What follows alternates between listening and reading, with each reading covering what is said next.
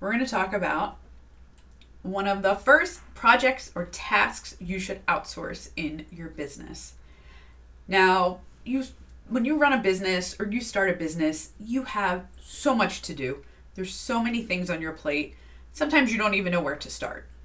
And I highly highly recommend you take some of those things off your plate because you should be doing the business that you started, not doing all these other things.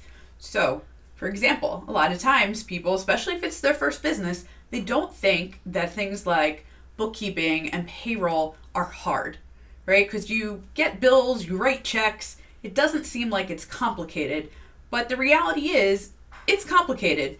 Uh, things like payroll are super, super complex. There's a lot of rules, laws, regulations, state, uh, federal, all over the place, right? So, unless you really want to become an expert in bookkeeping and accounting, in payroll, or even tax, why are you going to do this yourself? It just doesn't make sense.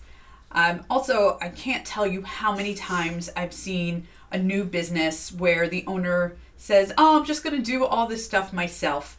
And by the time they're trying to file their taxes, or even worse, trying to sell the business, they really can't because their records are garbage right? So something that they didn't think was important because it was easy, they were doing themselves, and ultimately they really do themselves a big disservice.